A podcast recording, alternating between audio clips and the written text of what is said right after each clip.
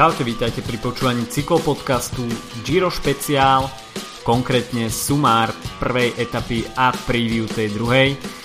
Čo nás čakalo v prvej etape? Tak Grande Partenza, veľké otvorenie 101. ročníka Gira v Jeruzaleme a individuálna časovka na 9,7 km, na ktorú si brusili zuby najmä časovkarskí špecialisti ako Tony Martin, Viktor Kampanerc, Jos van Emden, ale napríklad aj Tom Dumoulin.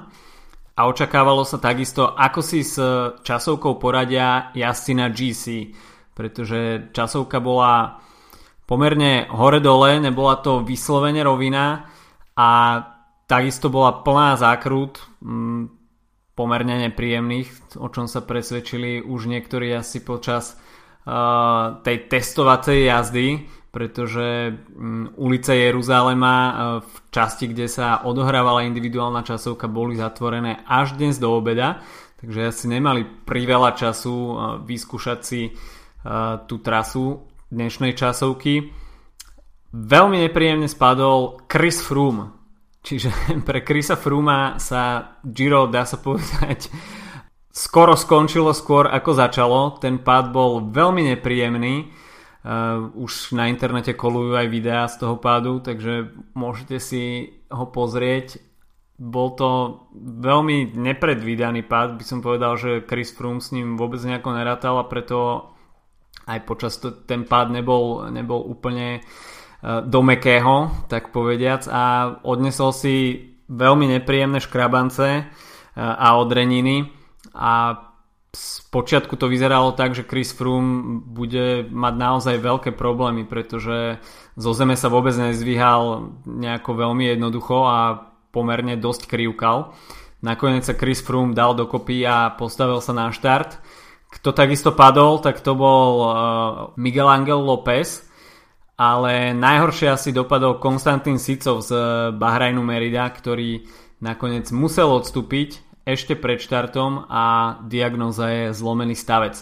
Takže veľmi nepríjemné správy pre e, zostavu Bahrain Merida. E, časovka teda 9,7 km. E, no a jednotliví jazdci sa postupne postavili na štart a vyrazili na toto necelé 10 km dobrodružstvo číslo 1 na izraelskej pôde.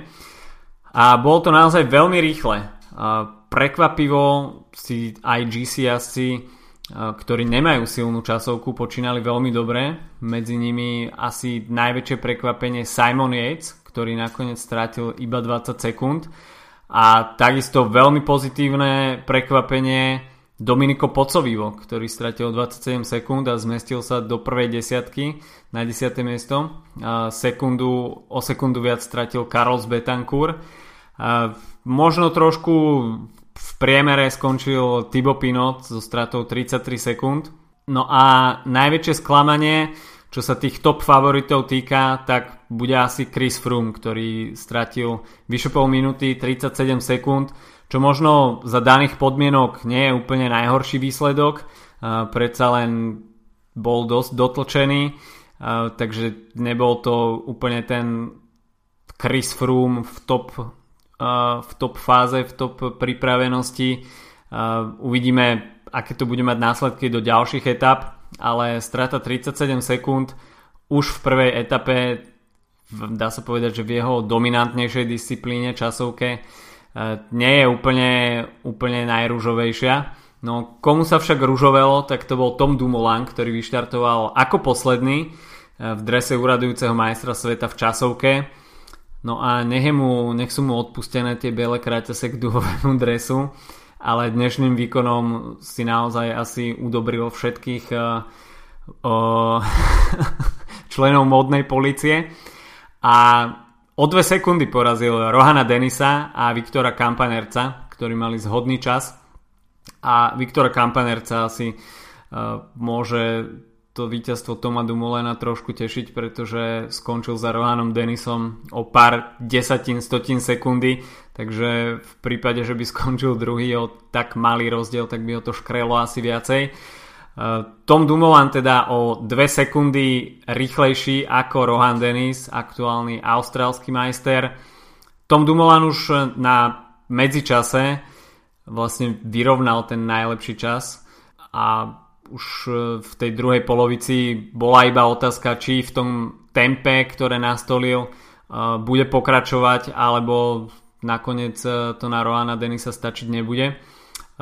Ten záver bol naozaj veľmi mohutný a nakoniec si došprintoval pre rúžový dres už v prvej etape, čo možno považovať za trošku ťarchu naviac pre tým Sunweb v zajtrajšej etape, pretože bude musieť ťahať to čelo.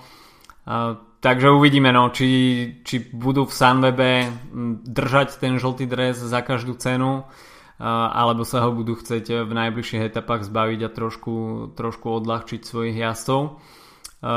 Možno sme trošku viac očakávali od časovkárskych špecialistov ako Alex Dowsett alebo napríklad Tony Martin.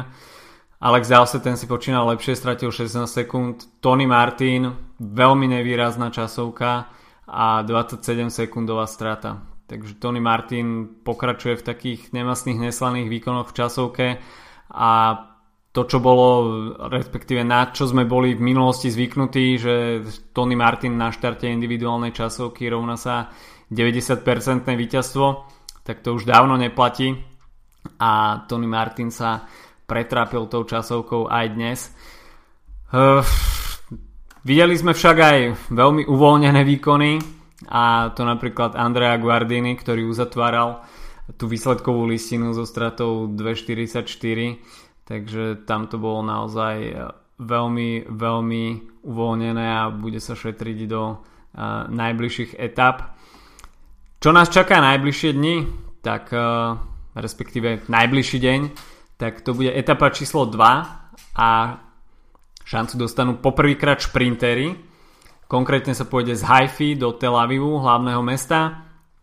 Nebude to úplne najdlhšia etapa, bude to niečo 167 km, takže nebude to nejaká veľká štreka. Na programe dňa je iba jedno stúpanie 4. kategórie s dĺžkou 2,6 km s priemerným sklonom 5,3 takže to bude veľmi ľahký oriešok a pôjde sa, dá sa povedať, e, drvivú väčšinu času po pobreží e, stredozemného mora, takže môžeme tam očakávať aj faktor vetra, Takže uvidíme, ako si s tým jednotlivé týmy poradia. A aj z tohto dôvodu bude mať teda Sunweb trošku, trošku o prácu navyše. Tak je otázne, že či sa naozaj zhostia ťahania toho úplného čela, pretože do tých šprintov nemajú nejaké úplne najväčšie ambície a skôr sa bude asi očakávať, že tá práca bude na quickstepe. No a keď sme už pri tých šprinteroch, tak favoritom bude jednoznačne Elia Viviani, ktorý prichádza na Giro vo veľkej forme a pri tej neúčasti tých top mien bude mať asi najotvorenejšiu cestu, ale samozrejme neznamená to, že ostatní tam budú iba do počtu. Takže očakávame takisto uh, finish od Sama Beneta, Sašu Modola, Jakuba Marečka, Daniho Van Popela uh, alebo Nikolu Bonifácia. Quickstep sa však uh, bude orientovať toto Giro hlavne na šprinterské dojazdy a teda Elia Viviani tam bude mať plnú podporu týmu. Uh, takže zajtra môžeme očakávať hromadný dojazd v Tel Avive a prezliekať sa asi nebude, pretože tie časové odstupy šprinterov uh, sú veľmi veľké, ale uvidíme minimálne tú šprinterskú previerku, ktorá nám napovie, ako na tom jednotliví rýchlici sú a čo možno očakávať v tých ďalších hromadných dojazdoch.